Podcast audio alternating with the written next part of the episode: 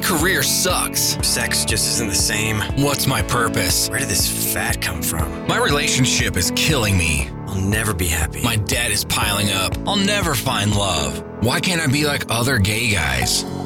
Hey guys, it's time to get a grip Stop whining, make a bold move, and do something amazing with your 40 plus gay life. Let's get to the show with your Tell It Like It Is host, Rick Clemens, who does his best to never act like a dick or a diva unless you act like one first. All right, folks, here we are. We are right in the midst of the holiday season, barely past Thanksgiving, and we're marching towards all those holidays. I don't care whether you're celebrating Hanukkah or Christmas or Kwanzaa or whatever it always happens. You suddenly are like, I have got so much holiday stuff going on, and ooh, I wish I had somebody to do this with.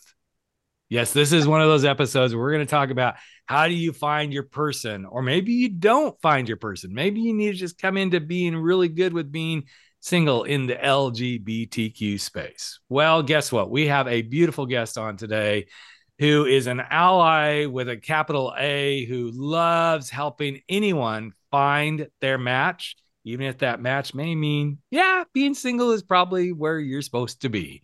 Her name is Tammy Shaklee. She is an LGBTQ relationship expert, and she is president of one of the country's premier LGBTQ certified matchmaking companies.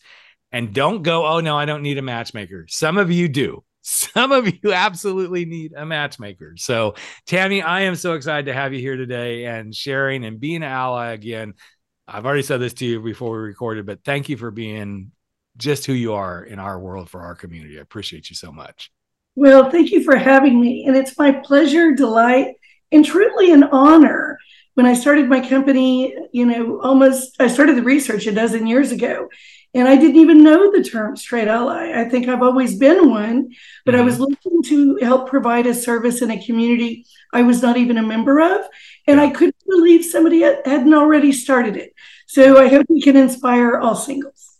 Well, and I think the thing is, is, you know, this is a this is a niche. There's a huge niche. I mean, I've, I've talked with, I mean, I had lots of different matchmakers on, but I love that you're coming from the space of the ally and bringing like, hey, just because you might be LGBTQ doesn't mean I can't help you. And I'm not knocking anybody who's part of my community who does this work either. But what I have found is sometimes it helps to have that person that, quote, doesn't have any skin in the game, so to speak, to be that ally, that set of eyes that says, hey, here's what I'm seeing. And love is love and relationships are relationships. I don't think anybody's going to say, oh, because you're gay, it's so much different. It is different. I'm going to say that, but it's all so much similar too. So, um, so you told me an interesting little story right before we came on the air that kind of was like an inspiration to you thinking about doing this. You actually had a, a an ally friend in grade school, and then suddenly it's like, oh, okay, I get this. So I would love for you to share that little story because that was so cute. I loved it. You bet. Well, I met my husband because I hired a matchmaker. I'd been married before, no kids, and to a great guy, but I was ready to uh, meet a man that loved me back is what I told the mm-hmm. matchmaker. So I didn't feel like I needed a matchmaker. I wanted one. I didn't want to do online dating. I wanted, uh, I loved my job. I'd worked in news, politics, philanthropy. I was running the Make a Wish Foundation. So I mm-hmm. loved my hours dedicated to my work. And I wanted to outsource the search for the caliber of man that I would marry again. So years later, when a gay friend asked, you know, will you uh, help me find a matchmaker? That's how it began. And when I attended my first Gay Chamber of Commerce luncheon in Austin, Texas, I literally whispered at the registration desk and asked, Am I allowed to be here? And they said, Oh, you're a straight ally. And I said, There's a name for it. in my research through Facebook, I went back to what I thought was maybe my first friend that I used to kind of mama bear in sec- mm. second grade and protect him from the bullies and always invited him to hang out with us girls on the playground. And I found him on Facebook and I said, I don't know if you remember me, but I think you were my first friend I was protective over. And he said, Yes, I am a gay man. I'm partnered and happy. And yes, I remember you. And though that's when I thought maybe this was a calling, maybe my whole life of being a straight ally when I didn't know it was a thing to aspire to be. It's right. just how I was born. that it was my calling to serve the community in a way that I could. Mm. And that's such an interesting thing to see how life brings us these twists and turns. And then the next thing you know, here we are, you know. So as you started to realize, okay, there there is a beautiful space for this. Um, what fears, if anything, came up? Oh, absolutely. The timing was interesting. I call it the Chick fil A debacle. so that, that was going on at the time, the kiss in and all of that. And yeah. so I wondered, as a straight ally, would I be targeted by mm-hmm. haters? Mm-hmm. And I'm prepared for that to happen, but I didn't want to be naive about it either. And so I had a fear about being judged by those that didn't understand that I was leading with love and trying to bring more love within the community by simply interviewing the most eligible singles and simply introducing them to each other. How harmless is that, right?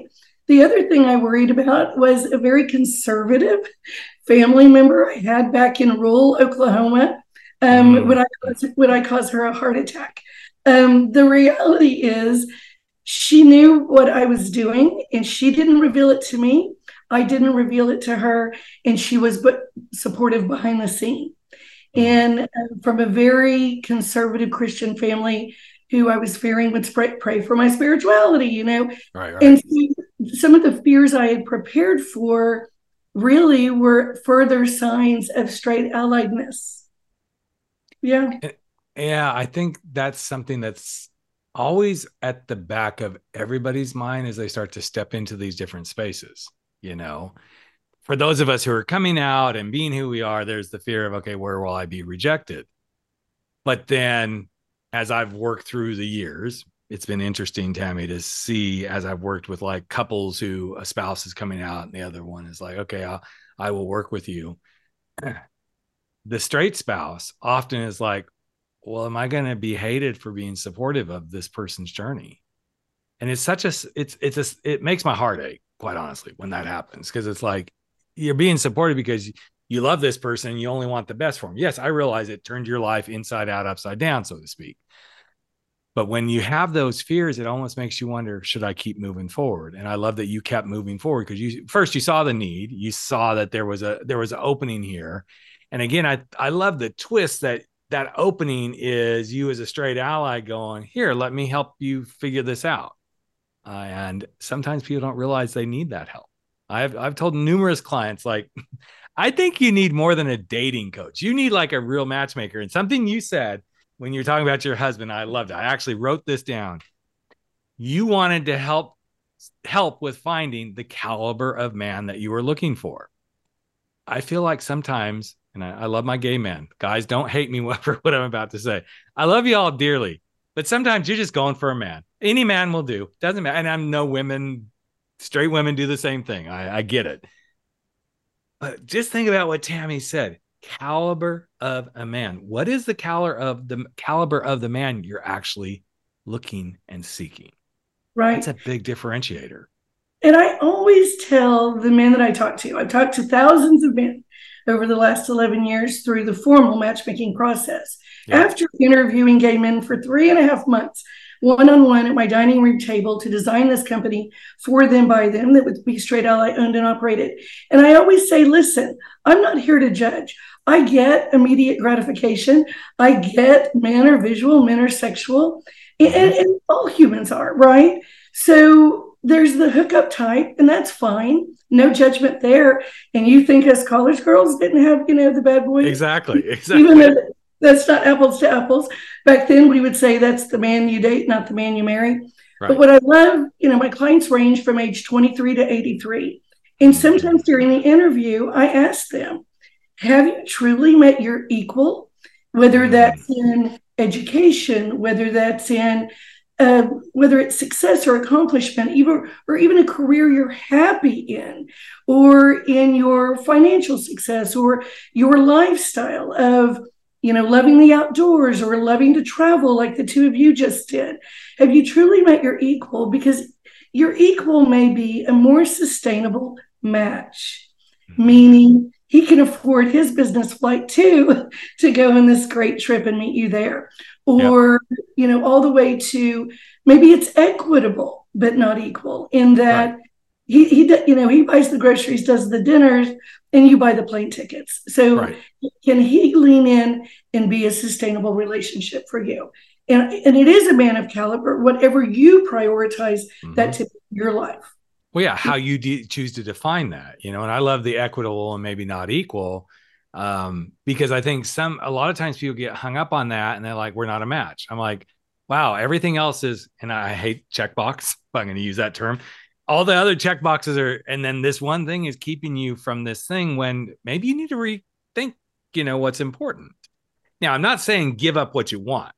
I mean, yes, there's definitely, you know, I know as a matchmaker, you've probably been like, yeah, I don't think I can, nope, I can't find somebody for you, right? And maybe it isn't the right match, but that's okay because why put somebody with a match that's not good? That's that's definitely a thing. But this letting one, two, three, five, whatever things keep you from 95% of what's good. And I don't think there's ever 100%. I think Right. that's what makes it beautiful in a relationship that there's a gap because in the gaps is where the fun and the growth and the learnings and the appreciations to me that's where the magic happens but maybe i'm just a dreamer i don't know I'll tell you, we just got back from our annual International Matchmaker Conference yesterday. It was my first day back in the office. Hmm. And one of the matchmakers out of New York said it so well. She said, Match- matchmaking, a relationship is a collaboration. You know, you bring your 100%, they're bringing theirs. But the reality is, if you can align with 70% of what each of you is seeking, that's a pretty good collaboration. I used to think naively that, you know, my partner being able to dance was important to me. I grew up with that. That's fine that my husband doesn't dance. He excels in other areas that are just fine. And how I look at it is, he, I don't see it as a compromise. I see it as a collaboration. He, without even notice, will take me out dancing on average about once a week. I mean, once a month. And he'll even point out that guy looks like a good dancer. You should ask him to dance. I said, I think I will. You know, Mhm. and so that's love when you're seeing that your partner has a want, desire, need, and maybe an hour of dancing out at a club and then coming back home together is a pretty hot night. And it's okay that your partner doesn't dance. Well, you know, one of the things, and I know you know it in the community, um, even with men, they would say, "Oh, I hope he's tall, you know, tall, dark, and handsome." So Right. sometimes I'll call a client. I tell him all about the other man. He's Yeah. like, "He sounds great. He sounds great." And at the end, I'll say, "You, I, and even he wishes he was two inches taller, but he's not. So he's Mhm. five ten. If you don't want to meet him, that's okay." And Yeah. usually, that my client will say, "No, no, no, no. He sounds great. It's not that important." Right. Right. It's interesting. Uh, we we have watched Indian Matchmaker from time to time, and I, I just, I mean, again, I have done a lot of stuff. I mean, I, I've I've worked with some matchmakers in LA and everything. Had them on the podcast, and it's always so interesting, like the things that people quote get hung up on, right? And I remember, I can't remember the name of the matchmaker on Indian Matchmaker, but I remember when she said, like, I'm giving you 70 to 75% of what you want. That's pretty damn good. That's pretty Yeah. darn good. You know, compatibility goes both ways. How I look Yes. at it is will these two people more than likely have Mm. positive feedback after their first introduction? And will they both want a second date? And We Yes. may a second date as well because we're used to busy bachelors, right? Yeah. At the end of the second date, when they both are planning the third date on their own, I consider that the start of success Yes. because compatibility goes both ways. You know, there's a couple of things about you he's not so excited about, or maybe that doesn't interest him, but enough does to keep you curious, to keep you wanting more, to keep you continuing to learn about each Mhm. other. That's that's how compatibility starts. Yes. It's interesting that you bring that up because, um, as you noted before we started recording, my husband and I just got back from vacation in October and we were on a, a 17 day cruise with an all LGBTQ, you know, group. now, predominantly, these people were in their early 40s on up because it's just their, you know, certain station in life and all this sort of stuff. The fascinating thing on that cruise, Tammy, was the longevity of relationships. I mean, I've been on gay cruises before. Where it's like, yeah, it's the party crowd, right? I would say the average average years together at a minimum was 10 to 12 clear on up and you'll love this story. There was a couple on board.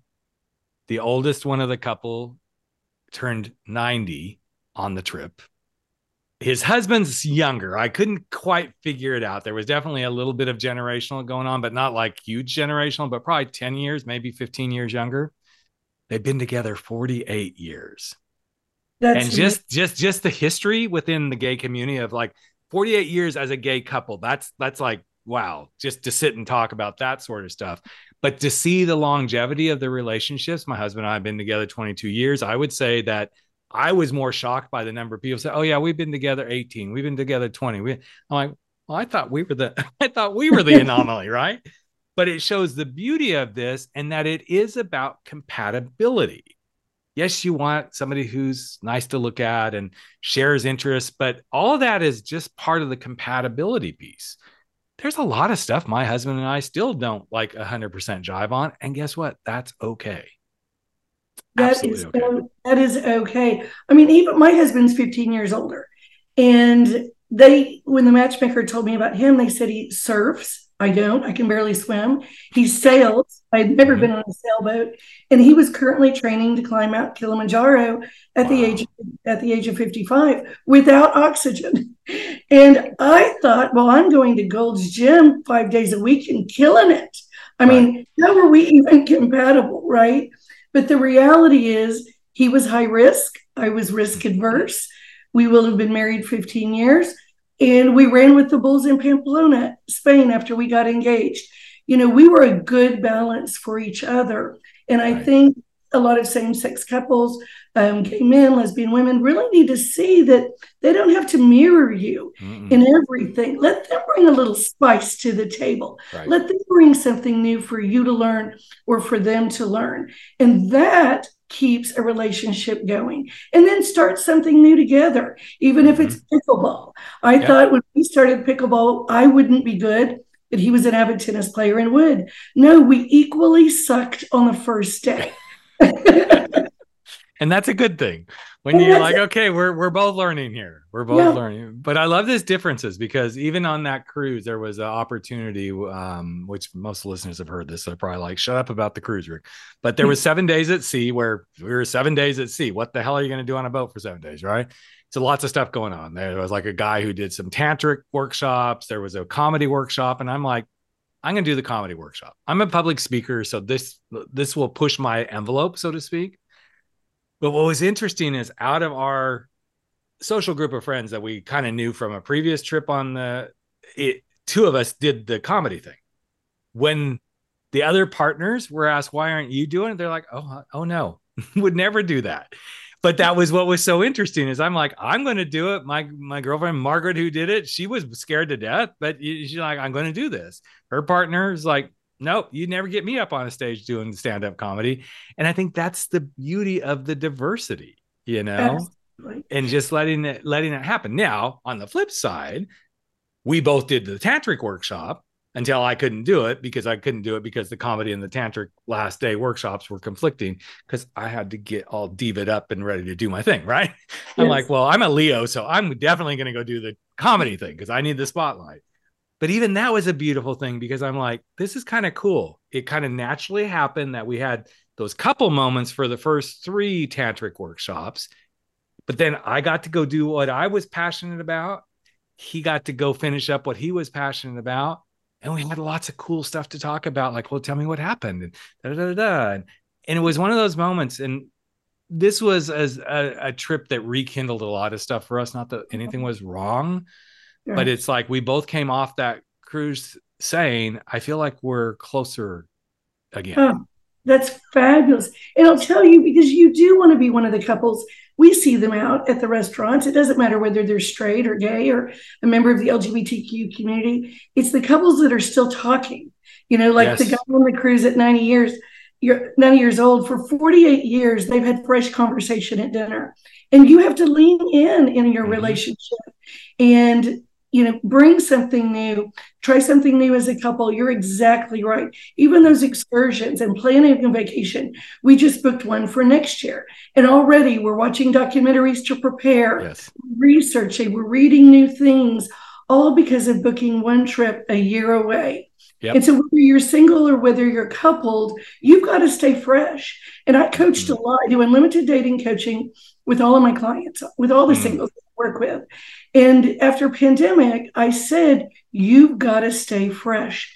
If you have nothing fresh to talk Yes. about after these last three years, your first dates are really going to fall flat. Yep. So whether it's signing up for an Orange Theory class or you know trying a new Tai Chi at the park, you know something fresh that you can talk about after the stale years that we've been Yes. through. But Yeah. even being able to talk about the fresh stuff you did during the pandemic. I mean, to me, the pandemic, okay, we regardless of how everybody feels about it, there was so much learning about self and thinking, okay, what's next? I mean, my other part of my business is public speaking and I thought we were going to die because who's going to hire speakers during the pandemic, right? Well, guess what? We created a whole new thing that was virtual speaking, and suddenly we were like busier than we knew what to do with. But I think there's a beautiful thing to be able to talk about. Like, I don't, I haven't really done anything since the pandemic. Yes, but what did you do in the pandemic? There's a conversation starter in and of itself. Be curious for them. I always say to my clients, the only way you're ever going to be interesting to someone is to be interested in them. And then suddenly you're really interesting. Wow, Rick asked a lot of questions about me and stuff. And then a lot of times that's what opens the two way doorway because you may be talking to somebody who's like, I don't know how to do this. And then you're mirroring to them how to make it happen. So I love that you do, like, as you said, this unlimited like dating coaching as you're working with your clients. So here is one of my questions the person who says, Oh, I don't think it's for me. I don't think I could invest in that. Of course, my first response is when you invest in yourself, everything changes. So, what do you do with the person who's like, Oh, I think it'd be good, but I don't know if this is a good investment for me? And I know I'm kind of, that's kind of a broad brushstroke, but uh, there's some interesting responses I'm sure that you have for that. What's interesting is I don't advertise. I let the singles who are seeking a committed relationship find me. Now, after we do the interview, everyone I introduce in all these years Yep. has done the interview with me and a background check. So I Yep. truly know the men, the women that I'm introducing. What's interesting is if after the interview they say, I don't know, I, I don't know if this is for me, it, it- it's a case by case basis. But sometimes Absolutely. they'll say, okay, well, let's talk in a year and let's see how many dates you've gone on, real people you've met, met not Yep. just ones you think you're talking to online. Maybe some short term relationships you've started. How many have led to a third and fourth date? Anthropologists that I follow say it takes four good dates when you meet someone new to see if they could potentially be in your future. So work on it for a year, be your own matchmaker. I'm in no rush. I'm not going anywhere. But in a year, let's see how well you've done. Oftentimes in six months, I may ping them and say, just checking in. And then they will literally say, Oh my gosh, I'm realizing today it's been six months since I've talked to you. I literally have not been on one date. Wow. And then I say, okay, now you're 48. Let's talk about that Right. because you've got a milestone birthday coming up. You know, we all do, right? Yep. Every five years. So, what do you want to accomplish between now and then? Because in that six months, you've missed some family birthdays, holidays, excursions, some outings that you could have had a quality plus one. And even if it wasn't going to be your forever relationship, it could have been a quality relationship. So if you want to talk before the year is over, I'm still available. So sometimes checking in and let people be self aware that they want to do it for themselves, but they're much better at their work. They're much better at taking care of their elderly parents. They're much better as a good, you know, wingman or good Right. friend, but they're not helping themselves. Right. And that's a good that's a good awareness to have somebody like you in their court to go, "Hey, I see as a really good wingman, but guess what? You're not doing the wingman for yourself." Which that's a different skill. You know, I can I can connect people. It's kind of ironic. I have guys that I've coached that then come to my, you know, singly coach them. And then once a month I have this once a month like, "Hey, let's just get together 40 plus gay guys. We have a Zoom call once a month." I can't even tell you at this stage how many of those people have made connections because they're part of quote my community. And I'm not pushing the dating, right? I'm just like, hey, you were a client of mine. But it's really interesting to see that happen. But it's because they took the initiative. They're moving into action. So to that point of like, okay, I'm gonna let you go for a few months and like let's see what happens, or even a year.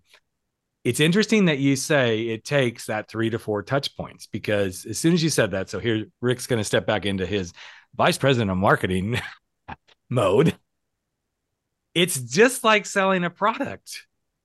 You need seven to touch 10 touch points to get someone to buy into your brand and to buy your brand. It's the same thing with finding a partner. You can't expect miracles after the first or second date. It takes all those touch points to make it happen. And I, I, think back to when I was so my husband and I met online. We literally met online years ago back when Planet Out was still an option on the internet. And it took us, well, it didn't take us long because we touched, we, we met the weekend 9 11. And by the weekend after mm-hmm. 9 mm-hmm. 11, we were meeting for the first time. But it was still several touch points through there to go, okay, is this thing going to go someplace? And I think people in general, but I'm going to especially say again, guys, I love you, but gay men can be very impatient. It either needs to just like boom happen or it's not going to work. And I think patience and grace is one of the key things that you have to give yourself when you're playing in this space. And I'm assuming from your head nods, you feel very similarly. Absolutely. Here's what in the beginning, my business model said we pick the restaurant, we tell you about each other, we manage the first date, the first introduction, we do a live feedback call the next day. If, and I don't tell one party what the other one says. But if it sounds like it both, you know, both really enjoyed it, they'd like hanging out again, we coordinate the second date as well. In the beginning, people would question, well, why are you managing the first two dates? And I said, well, through my focus group research, here's what I learned about gay man. I'm the objective observer. And that's nice. where you, a straight ally, you know, we don't have skin in the game, right? So, as an objective observer, here's what I would see at my LGBT events I would go to, whether it was HRC, Federal Club member receptions, the gay chamber. Men would say, Oh, we really connected. And then, you know, the next month they were like, Hey, good to see you again. We never grabbed that margarita. I know, let's do. Yeah, let's do. But they don't. And here's why I say there's no estrogen in the game. Mm-hmm. Women mm-hmm if I may cuss, women get shit done. You yep. think straight husbands want to go on anniversary dinners? No, the woman makes that happen. So my objective observation is two gay men could be interested in each other, but neither takes the lead or the initiative for the yep. follow up to propose a date, time, location yep. to meet for that drink that you said you were going to do. Mm-hmm. And then a month later, you run into each other and you've just missed a month of reconnecting with that person. And that's why we coordinate the second date very quickly. Yep. So that now they have each other's contact information. Now we nudge them, go ahead, propose a date, time, location, get out there. Yep. And what I love that you said too while ago about how you gather your community once a month for an online, you know, check-in Men tell me in the interview, and they have for almost a dozen years, I want to meet a man who's also done the work. Yes. You know, say it that broadly, and we all know what that means. Each individual knows what that means. So you are already introducing a subset of men that have done the work you know, because they've worked with you. They leaned in, they took initiative, they wanted some coaching, they wanted to work on what they needed to be the most eligible single. And now they're in the community of meeting the same. It's the reason I don't host events. If I hosted events, all my clients would meet each other and I'd be out of business. Exactly. But, but for you to do it, I think is very generous for you to do. Well, it's just it's such a so here's how this even came into being. Actually, here's how this whole podcast came into being. It was originally 40 plus real men, real talk. Cause I'm like, I want to work with men. I, I I, I tend to have this energy that I can cross the gay straight lines pretty simply. And I've done a lot of retreats in that space. And so I'm like, I'm going to do this podcast. Well, the podcast was rolling along, probably 30 episodes or so in before the pandemic hit. I'm like, okay, well, if we're going to all be holed up, I'm going to like create a community. So, like, hey guys, let's meet once a month, you know, just to stay in touch, rolled it out. Actually, at that point, I was thinking we were doing twice a month, just like, hey, we have, let's we got to keep connections going, right? By the second meeting, Tammy, I'm looking at these guys and going, I think most of these guys are gay, but I don't want to say that, right? and so I'm like, so you know what? So finally, by the third meeting, I'm like, I just I, I got to figure this out because it was kind of like, like, am I doing the wrong thing? Am I going for the wrong crowd? And I said, so I really appreciate y'all being listeners of 40 plus Real Men Real Talk, and I'm just curious, like, what kind of content's really standing out to you? I do some content with gay guys. I do stuff that's for men in general. And so one of the guys said, "Well, as long as you do the the gay content, I am all in. But when it's like just something else, I'm not really in." I thought, okay, here's my opening. Like, is there anybody else on the call that feels that way? Like, I'd love to hear in the chat or something. There were 22 guys on that call. 20 of them said, We love the gay content. We wish you'd do more of it. And then I'm looking at the other two. I'm like, Well, I know you two because you're clients of mine. So I know you're gay. So I said, Okay, I don't want to offend anybody, but I kind of think everybody who just responding kind of med- led me to realizing I think everybody on this call tonight is gay what if I changed the podcast to be gay focused? And that's how this all came into being. I'm like, let's go after my market, right? Well, then it's just continue. Now, obviously, like you, I'm like, I can't do this twice a month. I just, I, because I was doing one for my coming out guys too. And I finally whittled it down to once a month. It's kind of like, hey, if you're a new listener, come join us. We have subject matter. Let's do this. Obviously, it's just to create community. And obviously, community oftentimes leads to business. And that's why I continue to do it here's what I've noticed to your point. Again, guys, I love you. Gay men are men. And and they'll take action on certain things, but there's other stuff they will not take action on. And quite honestly, I have seen this over and over and over again. But if you lead them to the water, they'll do it. But they've got to have that incentive to do it. And this is something I've worked with every guy I've ever coached around how do you start to date in the gay dating world? you have to take action. You can't just stand there and wait to be, well, okay, some of them think they're the princess and the prince is going to come along, right? But I think that's such a valued point that you brought up. Like you have to be in action mode. And I love that you help your clients go, okay, you did this. Now we're doing this next.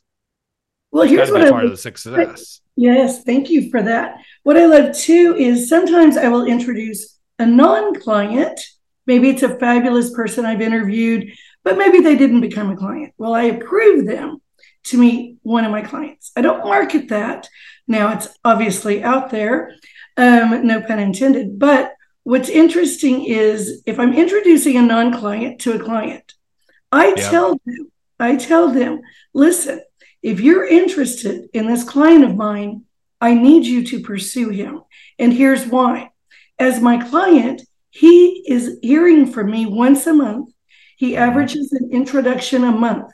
So if you're interested in him, I would pursue him and I can help coach you on that because when I call him next month with his next introduction, I hope that he's interested in you too and he yes. wants to go and hold. Mm-hmm. So you got to you got to do the work and let and make it make him aware that you're interested. You've got to propose getting together. You've got to suggest things to do and ways to connect. You have to do more than texting. You need yes. to hear each other's voice. You need to see each other's face, and you need to have some shared experiences. Mm-hmm. Because the next guy in line may pursue him a little bit more. So I'm really going to nudge you, you know, to lean into this. Yeah. I also feel like for gay men, actually men, but I see this in gay men a lot more prevalent. You're so afraid to make a move. And guess what? For the most part, so is he. Exactly.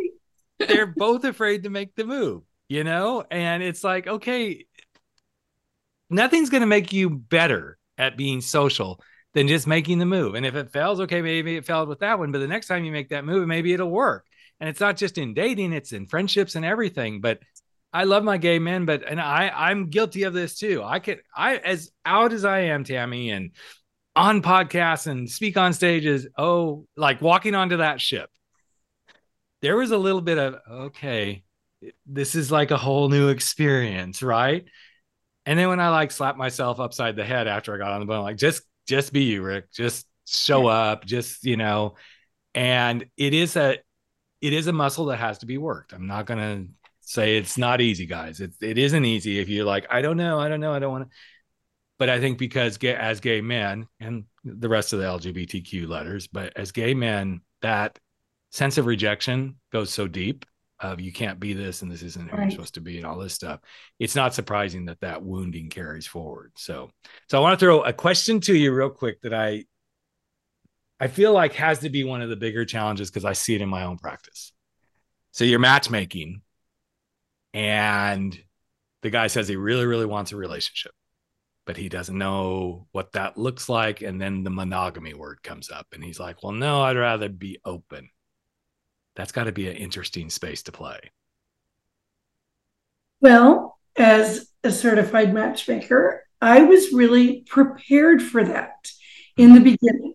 I researched, so I can only think like a gay man just so far. You guys have free it the rest of the way home, right? so I really prepared for that. Now, after 11 years, I'm shocked that those interviewing with me, they bring up monogamy. They bring up when they've been cheated on in the past. They bring up, I really want a committed relationship with fidelity. Wow.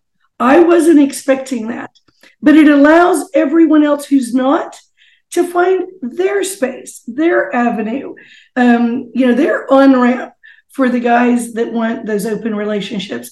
But um, my guys want commitment. And sometimes we say commitment versus monogamy. Sometimes we use the word fidelity. I mean, there's variations. I'm, I'm very aware.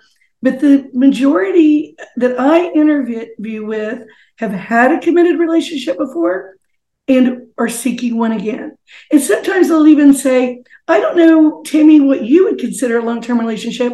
I was in a relationship for two years, and I'll say, well, that's longer than a Kardashian marriage. Yes, So exactly. that is, that is a long term relationship in the community. And it, so, it, you know, don't worry about the definition. What is it that you're seeing that you're wanting? I'm also surprised by the number of men wanting a family or a child or Mhm. children. I have men in their 50s and 60s um, having children. Yeah. And Yeah. I knew when Andy Cohen and Anderson Cooper Yep. revealed at their age that they were going to start having children, I knew it would be a new trend, not a trend, it would be a new uh, permission. That Permission, I, exactly. I now see someone that's successful at starting a family at this age. If they can do it, I can do it too. Absolutely. And so, and the beauty too is how many men I interview that are excited that they could meet a single dad in their 50s. Wow. We weren't talking about that a dozen years ago, Mm-mm. you know? My Yeah. husband and I, so we met when my youngest daughter was 18 months old. My oldest was not quite six. and I'm not speaking out of term here, folks. He said one of the things that attracted me to him was that I was a parent, that I had responsibilities, that I knew how to manage that. And it's not for everybody. I get that. But I, I have seen it. I, I mean, I see it every day in my practice, obviously, but even in the community, I, I marched out thinking, oh, I'm like the only guy. And then the first time I was hanging out with one of my best friend at a gay bar in Laguna Beach, I'm like, I met like five guys, like, oh yeah, I was married to a woman too. I'm like, well, I thought I was special, you know. But I think you're right. These are these interesting things, and and when I go through some of these anomalies, like, well, I, I don't really want to be with a guy with kids, or I really would like to find a guy with kids, or I want to be in a in a relationship, but I don't necessarily want it to be monogamous. My standard stance is okay, first understand clearly why you want it that way. Be very clear, own that, own it, because if you're not owning it, that's when problems are going to start. You may hide it. I mean, I had a guy tell me one time, like, yeah, I've been dating this guy for almost three months and he doesn't know I have kids. I'm like, Red flag. disaster waiting to happen right there. Like, what? You're going to hide him the rest, the Yeah. rest of your life? But um, so I'm just again so thrilled that you took time out of your busy schedule to be here I think that you support the way Well, you do. And thank you for what you do. I'm always, I'm always looking for additional resources and experts. And when I first learned of you, I was so thrilled because I'm a certified matchmaker. I'm not a licensed therapist. I can't be all things to all people. So I Right? listen. That's what I say too. yeah, I listen. there's too much work. Yeah. That is what's key is when I listen to a new single that I'm talking to and I hear what their needs are. I love referring them to you. I mean, I can tell them, you know, I can advise you on what to say to your partner or your spouse or your wife, but there is someone that I think you should talk to as a resource. There's a, there's a there's a, lived experience. I mean, you've lived the experience of being, you know, in a relationship through a matchmaker. So, yeah. so if somebody wants to work with you, what's the best way for them to reach out and and you guys seriously don't don't let the fears and what it might cost don't worry about that yet like take the experience of at least reach out and have a conversation so if they wanted to reach out to you tammy where's the best place for them to reach out so the website h4m.com, h the number 4m.com, you can make an inquiry through the website. You can call our 855 number, our toll free number. Um, it's all confidential. We like to have a conversation with you. I like to have a conversation with you. If staff happens to answer, feel free to ask for me. Yeah. And let's have a conversation, maybe schedule a Zoom interview. There's no pressure, there's no deadline. Uh, you and I will know whether we're a good match and whether it's a good time for really ready for quality introductions. And uh, I think there's an energy shift when yes. you talk to the matchmaker because you are all of a sudden putting out in the world that you're truly ready, that this is what you're seeking without apology, that this is what would be compatible for you. And sometimes it will change the energy in your own life. You could go to the coffee shop tomorrow and meet him the day after talking to me. Mm-hmm. I've had it happen more times than I could count. Yeah. And this could be, folks, it's the holiday season. This could be the best holiday present you could give yourself is a call to Tammy and her team and just explore it. It may not go anywhere for you, but it, put that energy out because again, I'm going to go back to what I said earlier. When you invest in yourself, everything changes. And even if that investment is just an introductory exploration call, it says I'm putting myself on a path. Right. it doesn't happen overnight. It doesn't happen yeah. overnight. You know, to start the conversations now, whether it's with you or with me, or um, whether, you know, considering maybe at the first of the year, I'm not going to put all my eggs in in the basket of online dating. Maybe I'll have, you know, a combo mm-hmm. working with the matchmakers, still be active on one of the sites. You know, AI is coming more and more into those sites, into where uh, we want we want to introduce real people to real people. Yes. We we want to do it quickly, and we want you in a relationship. You know, ideally before the end of the year, for the start of the new year. I remind everyone with online dating, I'm not judging, but their business model is to have engaged users. A matchmaker's business model is to get you engaged. Yep. I love that.